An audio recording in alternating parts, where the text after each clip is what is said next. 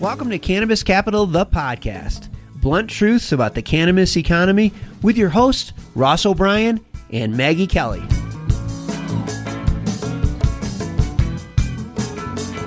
Hi, everybody, and welcome to the Cannabis Capital Podcast. I'm your host, Ross O'Brien, venture capitalist and author of Cannabis Capital, the book, and my colleague and co-host, Maggie Kelly, is here. Maggie, did I mention I wrote a book? You are shameless. Hi, everyone. We're so excited to have you here with us today. We have an excellent interview coming up with Pei-Chen Chang, co-founder and C E O of tCheck. But before we get started, we have our Cannabis Economy Challenge. This is a weekly challenge where submissions are read on the air. If you have one, listeners, please go to Cannabis Capital Podcast dot com and submit your challenge. This week, Ross, a listener has submitted that they don't believe that kitchen products, which I believe they mean consumer slash kitchen products, are impacted by the cannabis economy. So could you please weigh in on that? Well, I think kitchen products is actually a pretty straightforward one. And look, we have to look at it quite simply, and I love this challenge. We believe that cannabis has reached the boardrooms of every company everywhere, period. So Look, what just look at what's happening with consumer behaviors and whether or not they have the resources and the tools that they need to do what they're trying to do. People are now creating their own recipes at home. They're creating their own baked goods. They're creating their own gummies. They've got their own in-house home use consumption happening. And the products that they have sitting on their counter today are insufficient to give them all the information that they need in order to, to make these things for themselves. Like a great example, today we're talking to Pei-Chen. This is a handheld spectrometer that tests potency. I mean, that's now something that is going to be sitting alongside everybody's tools in their kitchen, along with uh, measuring spoons and an oven, in order to create their own brownies with their own potency that they're looking for. So I think this one's actually a pretty easy one. So thanks for the softball for one of these first ones. But so far, I'm happy to say I'm batting a thousand on the Cannabis Capital Challenge. All right, listeners. Well, if you think you can stump Ross, please go to Cannabis Capital Podcast dot com and click to submit your Cannabis Economy Challenge. Your submission just could make it on the air. Stay tuned for an excellent interview with Pei-Chen Chang, co-founder and C E O of tCheck. Hi, I'm Pei-Chen Chang, and I'm the founder and C E O of tCheck. And my blunt truth is that entrepreneurship is hard.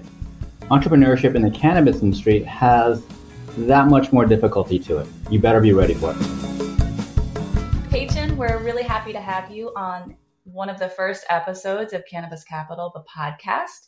So why don't you tell us a little bit about yourself and give us some background on tCheck? Sure. Thank you, Maggie and Ross, and I'm honored to be invited to the show. So I'm probably actually one of the last people you'd ever think would get involved in the cannabis industry. I was a military brat, and my father was in the military. And so it's about as conservative of a childhood as you can possibly imagine. I mean, military airbase in Japan, which is a fantastically conservative country.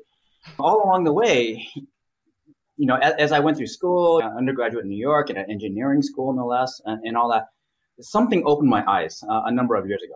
And that something was actually a friend of ours. Okay. And so I, I grew up with a whole cannabis is bad kind of thing. But one of my friends came to me and said, hey, you know what? I, I treat my Parkinson's with, and this was somebody I very much respected and somebody I would have never thought was a pothead. And she wasn't a pothead. Okay. She was using cannabis to control a medical condition. And, and so that kind of cracked my eyes open. And and she said, hey, I, I use edibles to control my Parkinson's, and can you help me out? And being an engineer, of course, I'm all about, hey, let's go make a cool widget. And so we went and did some research, and part of my research was going out and talking with a whole bunch of folks who use cannabis. And boy, did my impressions change. It was it was an eye-opening experience. And I found that there were doctors and dentists and lawyers and accountants and all these professionals, folks who, who use cannabis to manage something, whether that something might be P T S D for uh, folks who, who might might have been in the military, or folks who use cannabis to manage their Parkinson's or multiple sclerosis or some other kind of condition.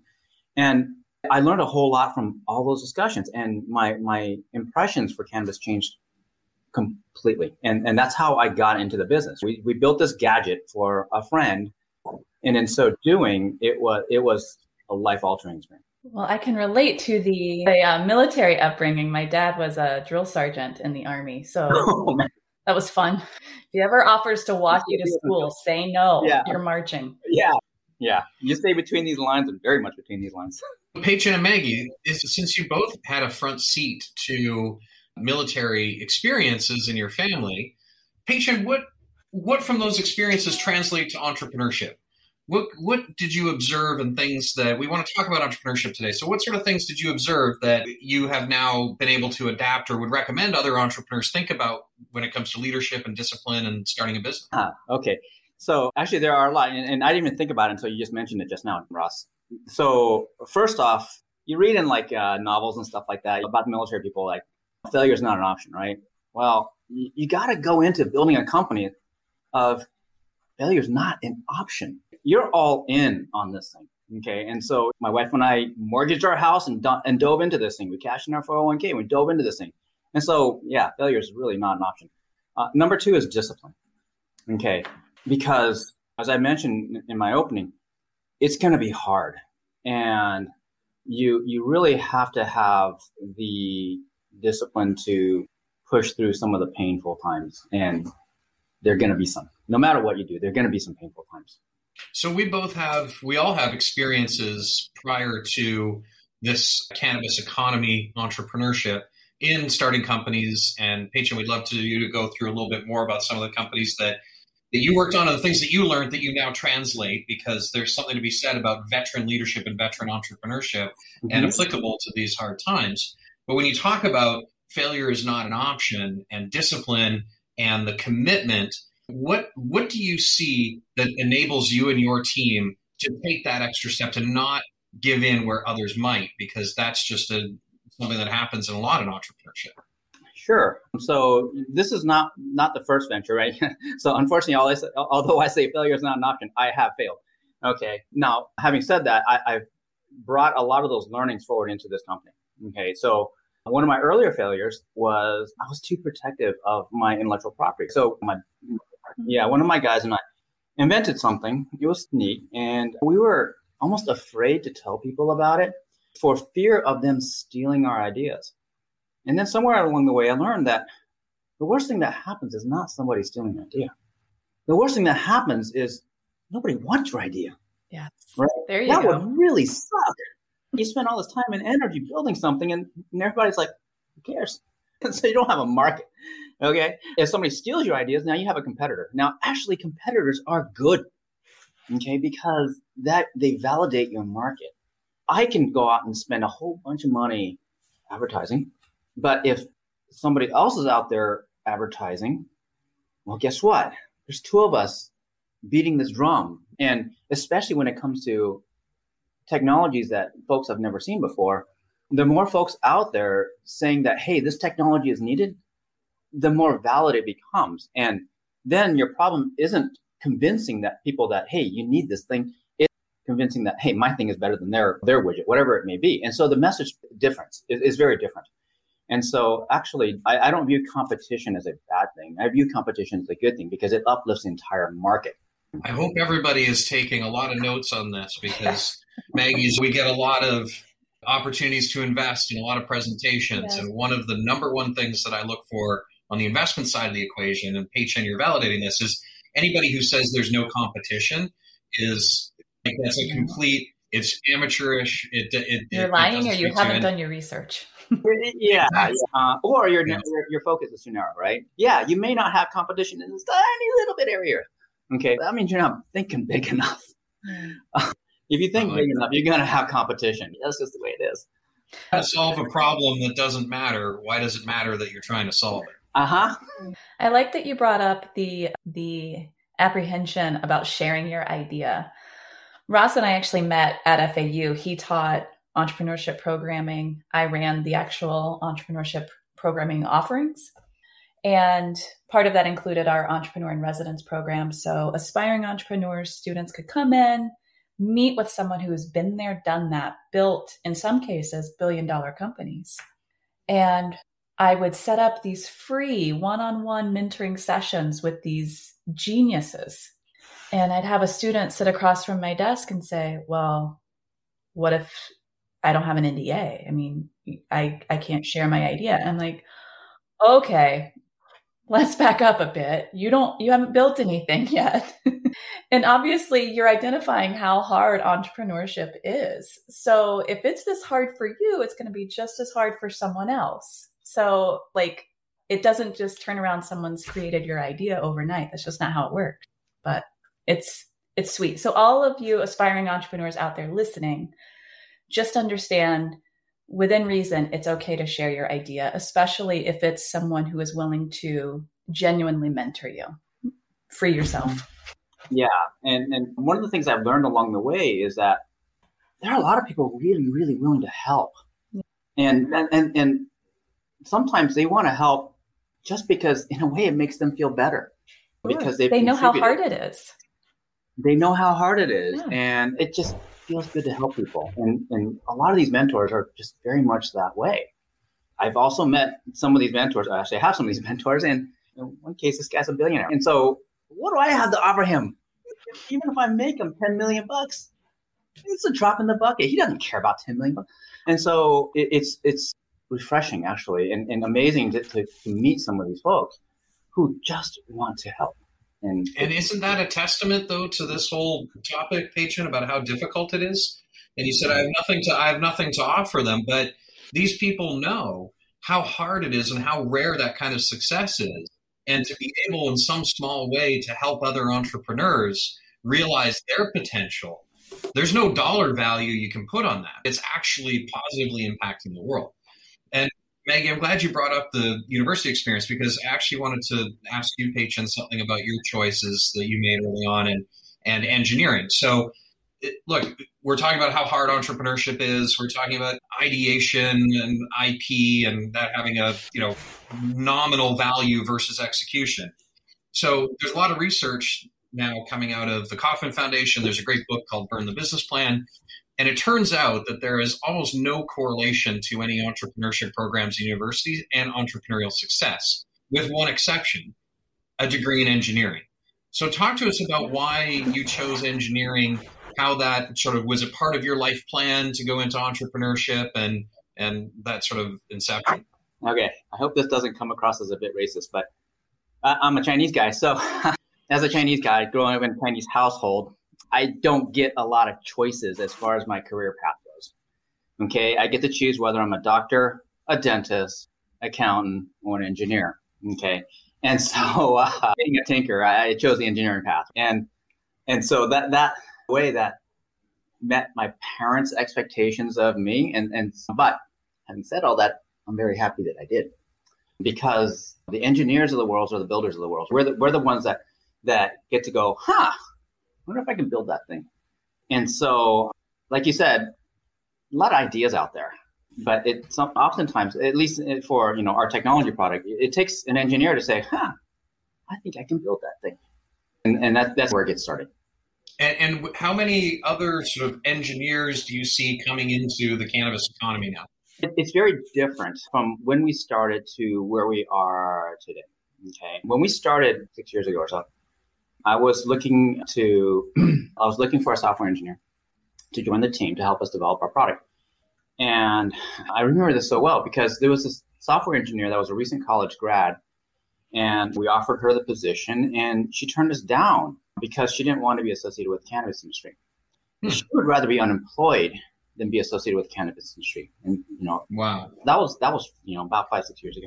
Today, at least in engineering, it's much, much less true. So we do not have many, uh, as nearly as many difficulties finding talent as far as engineering goes, finding talent.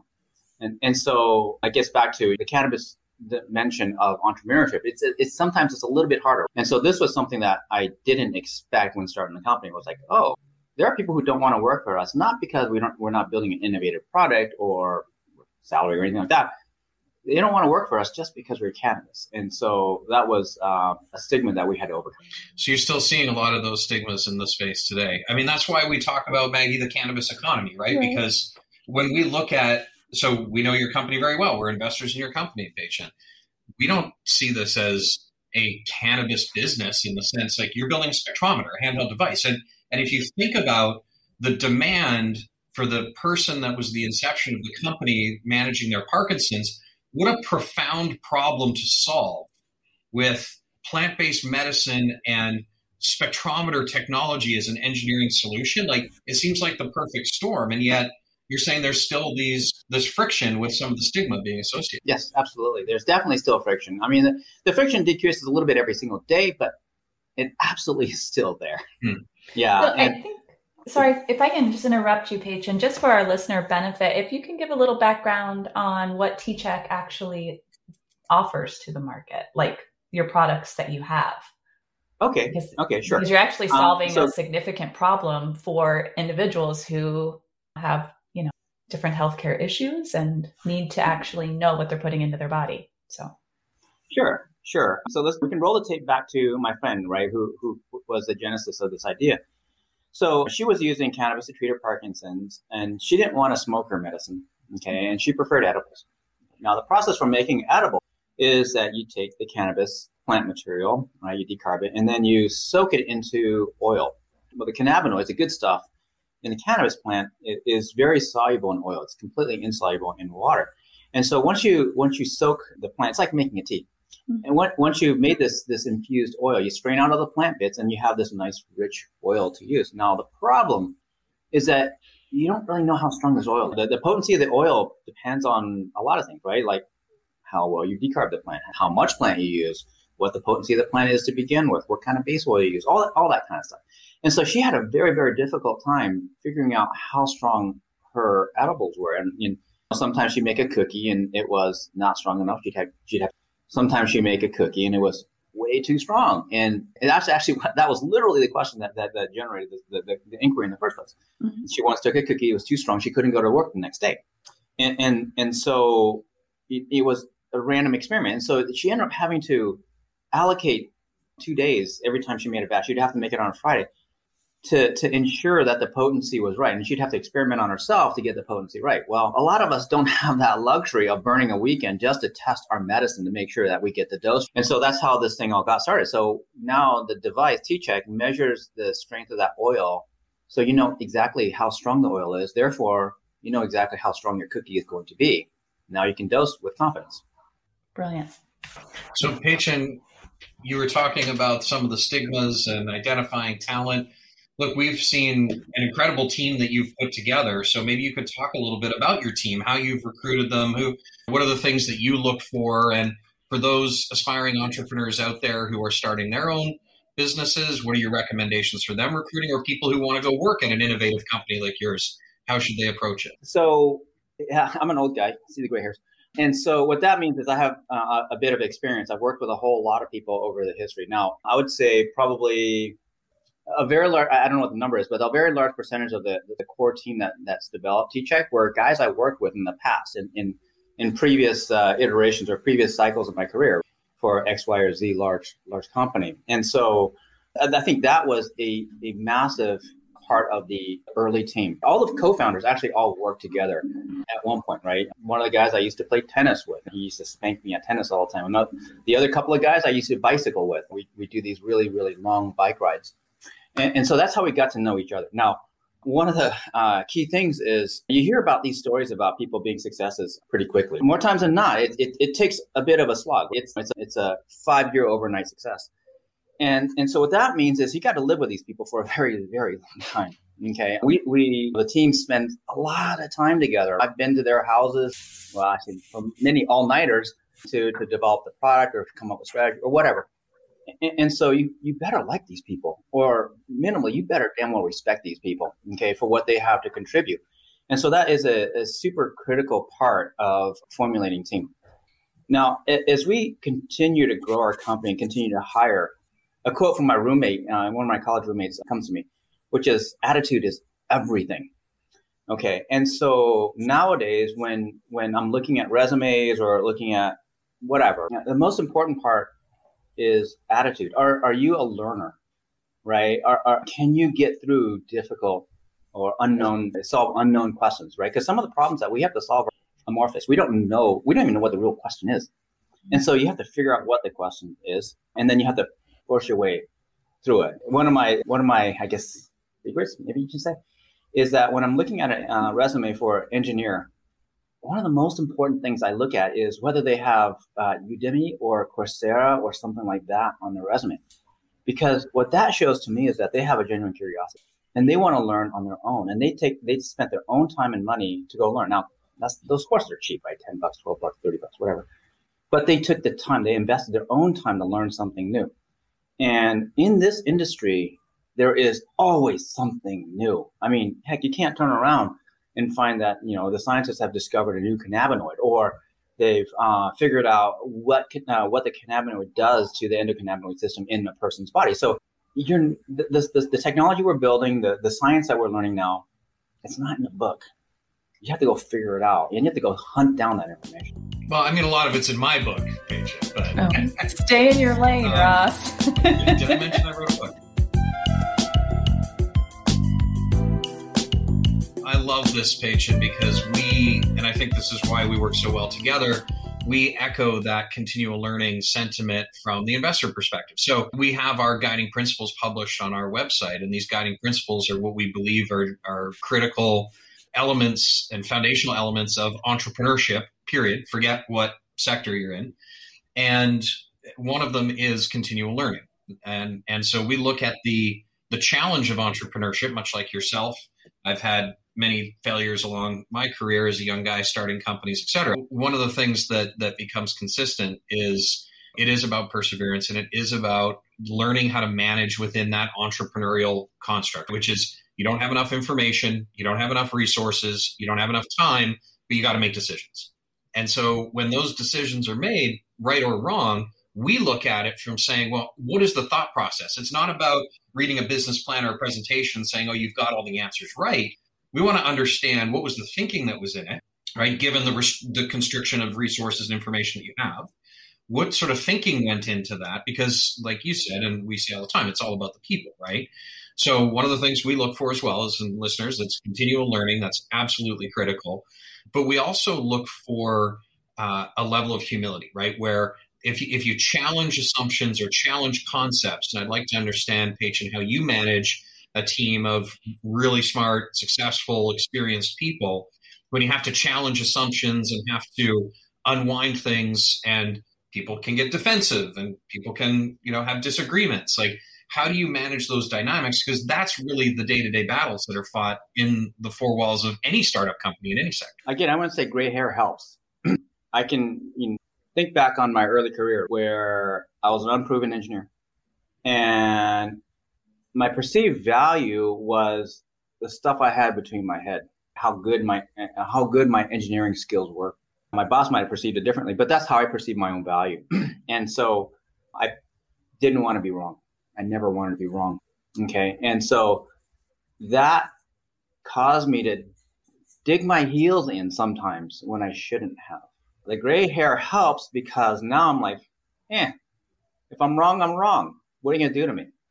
And my value is not so much the engineering or technical knowledge in my head, but my ability to get through problems. And so one of the most difficult things to do is asking the right questions. And, and if you ask the question the wrong way, you can get a predetermined answer. And so you have to have people around you that are willing to ask very, very uncomfortable questions. And as the leader of an organization or a department or whatever, you got to be willing to be wrong. And if you're willing to be wrong and acknowledge that somebody else is right or smarter than you or whatever, I think you can get to a whole lot better solution. Sounds a lot like Bonaventure, Ross. oh, oh, and, and also for the manager, you better not kick your uh, your team's ass for being wrong. That that is like the absolute no-no. Okay. Bad decisions will happen. As long as those bad decisions doesn't kill the company, you keep on moving. So so let's talk about fatal decisions and and the, the company life cycle. You've, you've got the gray hairs. I'm soon to be no hairs. We're somewhat getting a veteran status within the cannabis economy.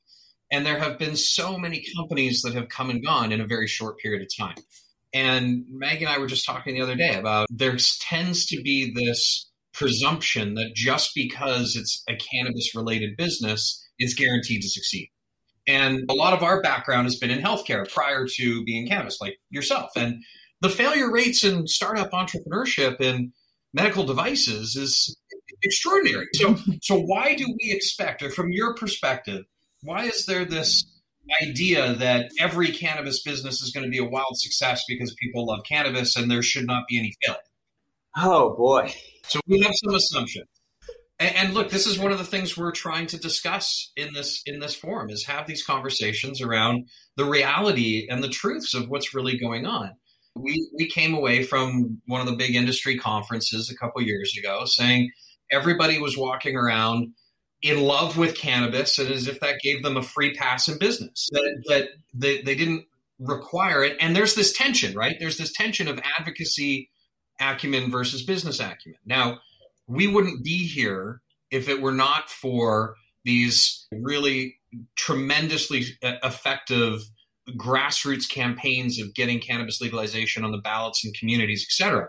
But we look at that as not a free pass that these same people can just go start any business they want because it just happens to be cannabis and it's easy, because we've just had a whole conversation around how it's hard, how it's not easy. So we're starting to to to, to see a real uh, bifurcation between advocacy acumen and business acumen.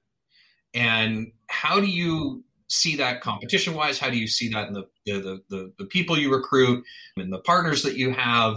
This is something that I think is really going to be painful as a transition for the cannabis economy, to accept that these these ad legacy advocates who did a great job in that swim lane are going off and starting all these businesses. And, and we're starting to see now a lot of them are, are falling apart. You know, at the end of the day, it's a business.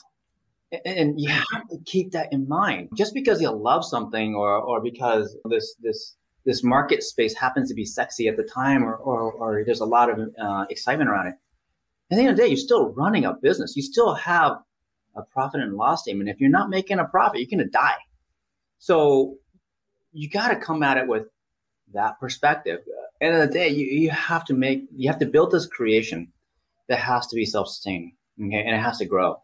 And desire alone, or, or, or, yeah, I guess desire alone is, isn't enough. I mean, look at things like, I don't know, electric cars, right? You know, everybody wants an electric car, right? The U S government says we're going to mandate electric cars, all that kind of stuff. But at the end of the day, you still have to build a profitable car company. There, no doubt about it, there is a need out there. I one hundred percent agree, okay? But ten thousand other guys in the next door also sees that there is a need out there, and you're going to have to compete with them. Okay, and you're going to have to build a business model that can beat those guys.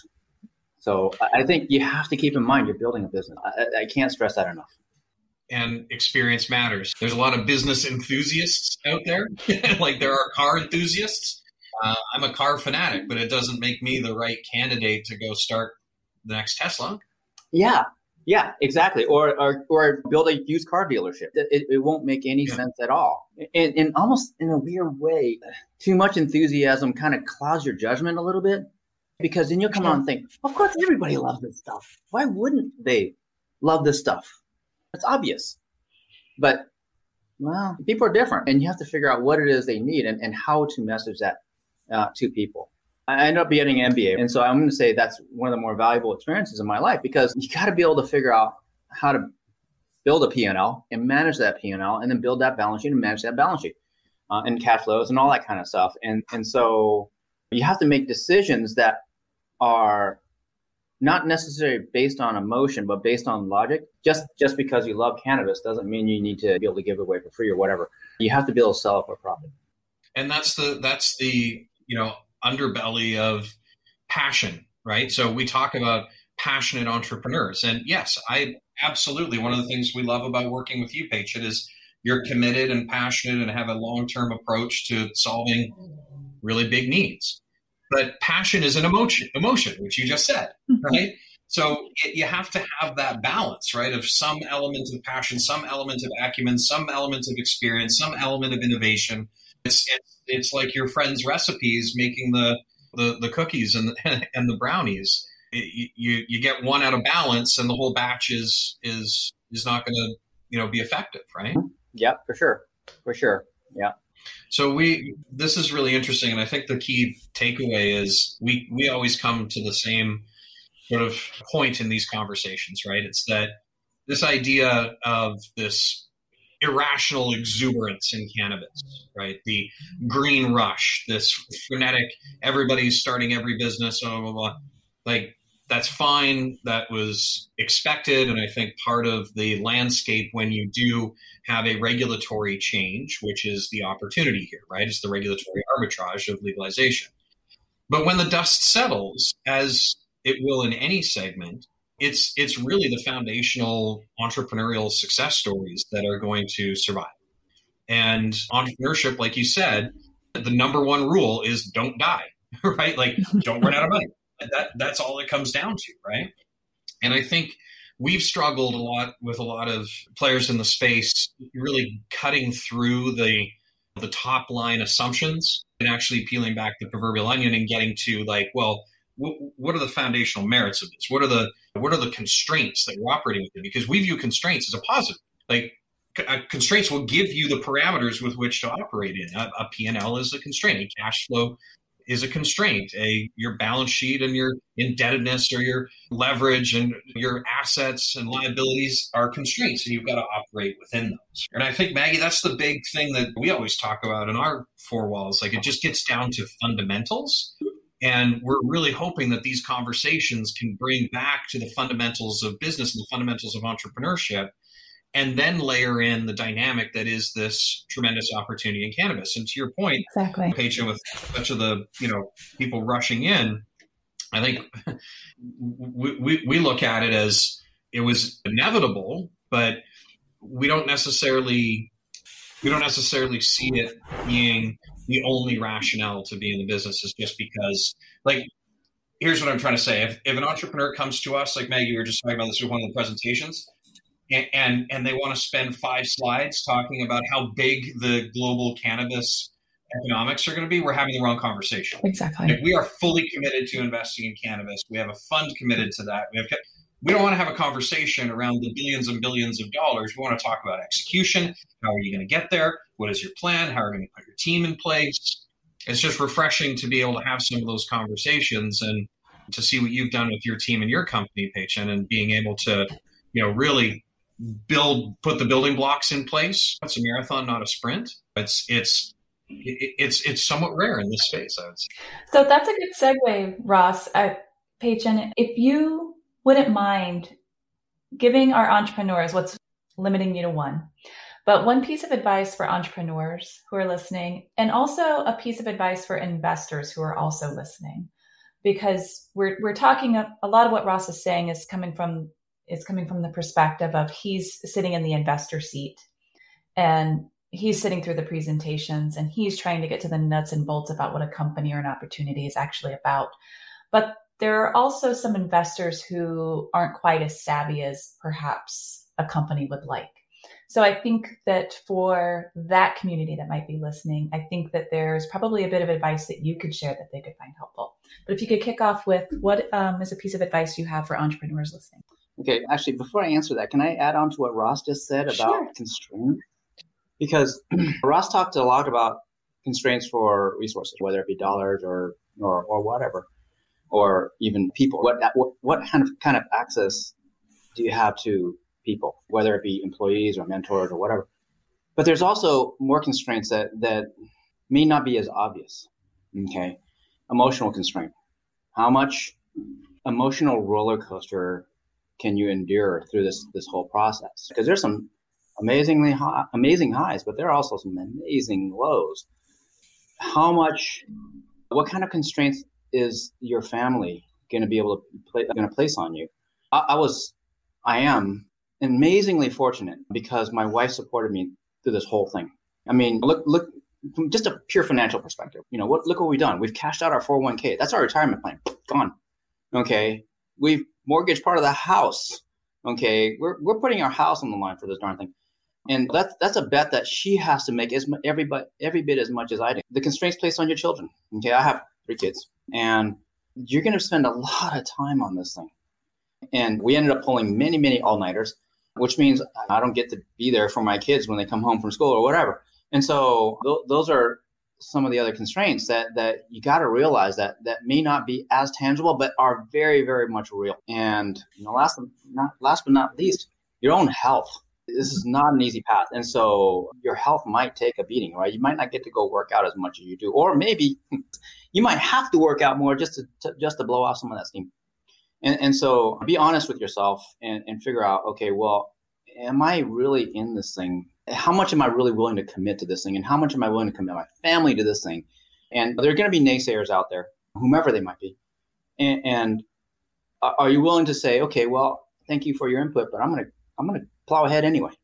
And so th- those are some, some really important factors that, that you really got to think about, because, you know, there, there were times when there are people that came up to me and says, you walked away from what salary to go do this? Are you out of your bloody mind? And, and, and I'm thinking, yeah, because we're, ch- we're making the world a better place. We're helping people out. And, you know, at the end of the day, there is a pot of gold at the end of the rainbow, as long as I'm willing to keep on digging to get to that pot of gold. I, I tell myself, I, I guess, two things, or maybe I should say one of my, one of my, I don't know, people tells me this all the time. One of them is just tell yourself, it's going to be okay. No matter, no matter how hard it is, it's going to be okay. And she tells me this all the time, and it does get you through, at least got me through some of the harder, more difficult times. And then the last one is don't ever give up. Uh, just keep going. There's that cartoon going around where this guy's digging a tunnel, and he's like two inches away from that that that bowl of, or that pot of diamonds or whatever it was, that pot of gold. And he just gives up. You never know how close you are, but you got to take one more step. Yeah. So I guess my, my piece of advice to to entrepreneurs is don't give up, right? It's going to hurt a hell of a lot, but don't give up. If you believe, if you really believe, take one more step, just just one more step, and see how far you get. Oh, Pei-Chen, you got me a little verklempt on that. I think that's brilliant advice.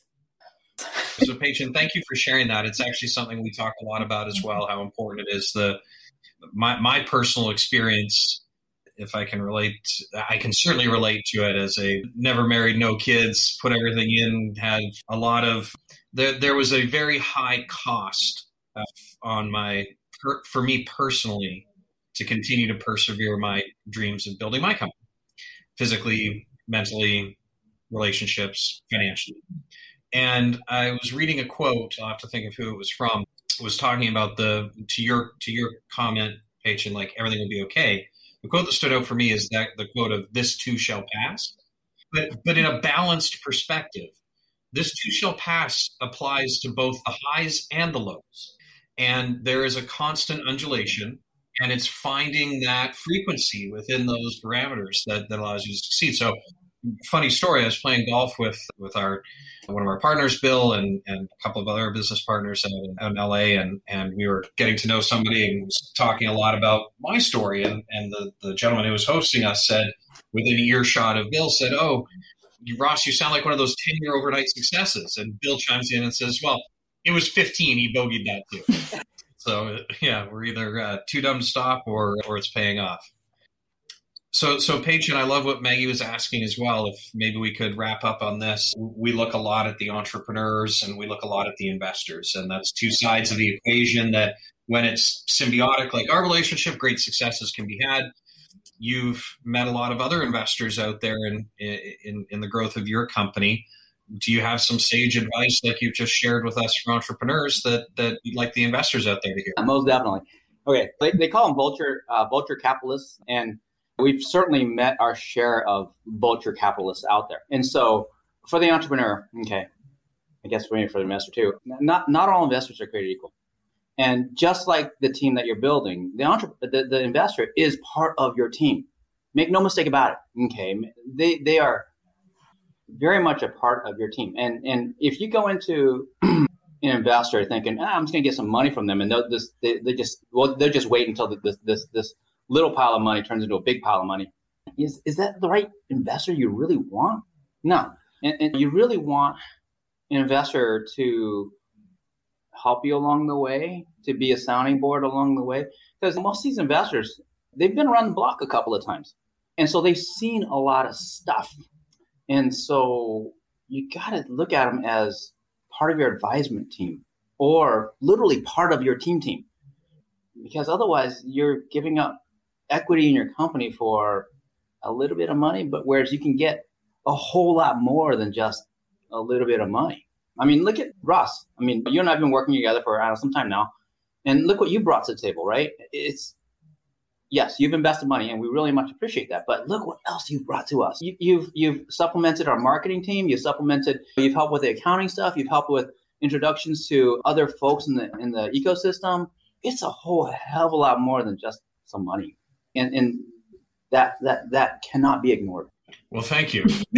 That's a great endorsement. We enjoy working with you as well, Pei-Chen. And and as the, the the V C on the call, we always we hear that term vulture capital. And I think in this sector, it applies more than anything to inexperienced investors. And, and from our from what we've seen, those investors that tend to be tagged as vulture or making commitments and not funding them or trying for like really creative oddball structures and overreaching on valuation and things like that, those tend to fit, those individuals and those firms that we've come across, you know, are typically, this is their first rodeo, right? They're in, they're excited about cannabis. They want to put some money to work. They think being an investor is the way to do it.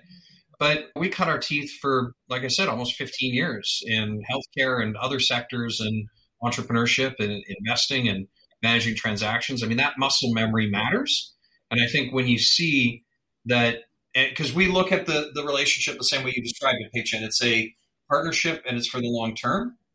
So if we're not otherwise adding value beyond just the money we put in the companies, we're, we're not doing our jobs. I'm so happy to hear you say that. We we have turned away other um, firms, if you will, because we felt that wasn't a good fit. Their their goals were not in, in alignment with ours. And so it was painful to do that, right? When somebody sticks a big check in front of your face and says, here, it's hard, especially when you only have, the, I think it was only a few hundred bucks in the bank account at the time. and, and, and it's really, really hard. But for the the, the the the best thing, as a C E O, you have to do what's best for the company. And while it may have helped us through a very short, difficult time, it's, it wasn't best for the company long term. And so, you know, we said, I'm sorry, this, this, this is not going to work for us. We have to restructure it differently. I, I I love to hear you talk about that, Pei-Chen. We've done the same thing when we talk a lot about having to make what it means to make a payroll on a Friday and, and what it means to have to run companies. And, and personally, I've I've gone down that path as well and never once regretted. And yes, the money seems exciting and a, and a solve for the problems, but you, there's usually some other issues that need to be addressed. And if you take the money off the table and you're very sanguine about it and, and look at what's happening, you, you have to have that kind of dis- discipline and conviction. I think that's really great advice for the aspiring entrepreneurs out there that are listening to this. It's experience matters, I think, is the key takeaway of this conversation. And experience matters with your investors as much as your team and your entrepreneurs. Pei-Chen, thank you. What a great conversation. And, and I would say, just for everyone that's listening out there, the thing that's really tremendous about this is that it's really authentic. We we're having conversations that we otherwise would we've had outside of this format of a podcast.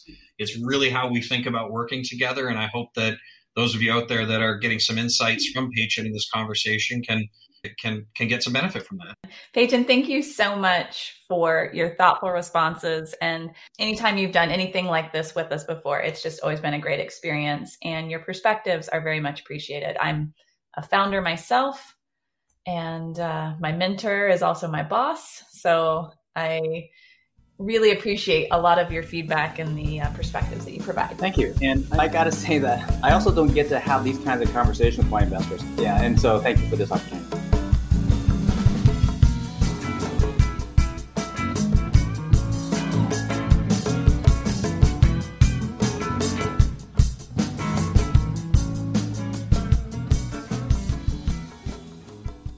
Thanks for listening to today's show.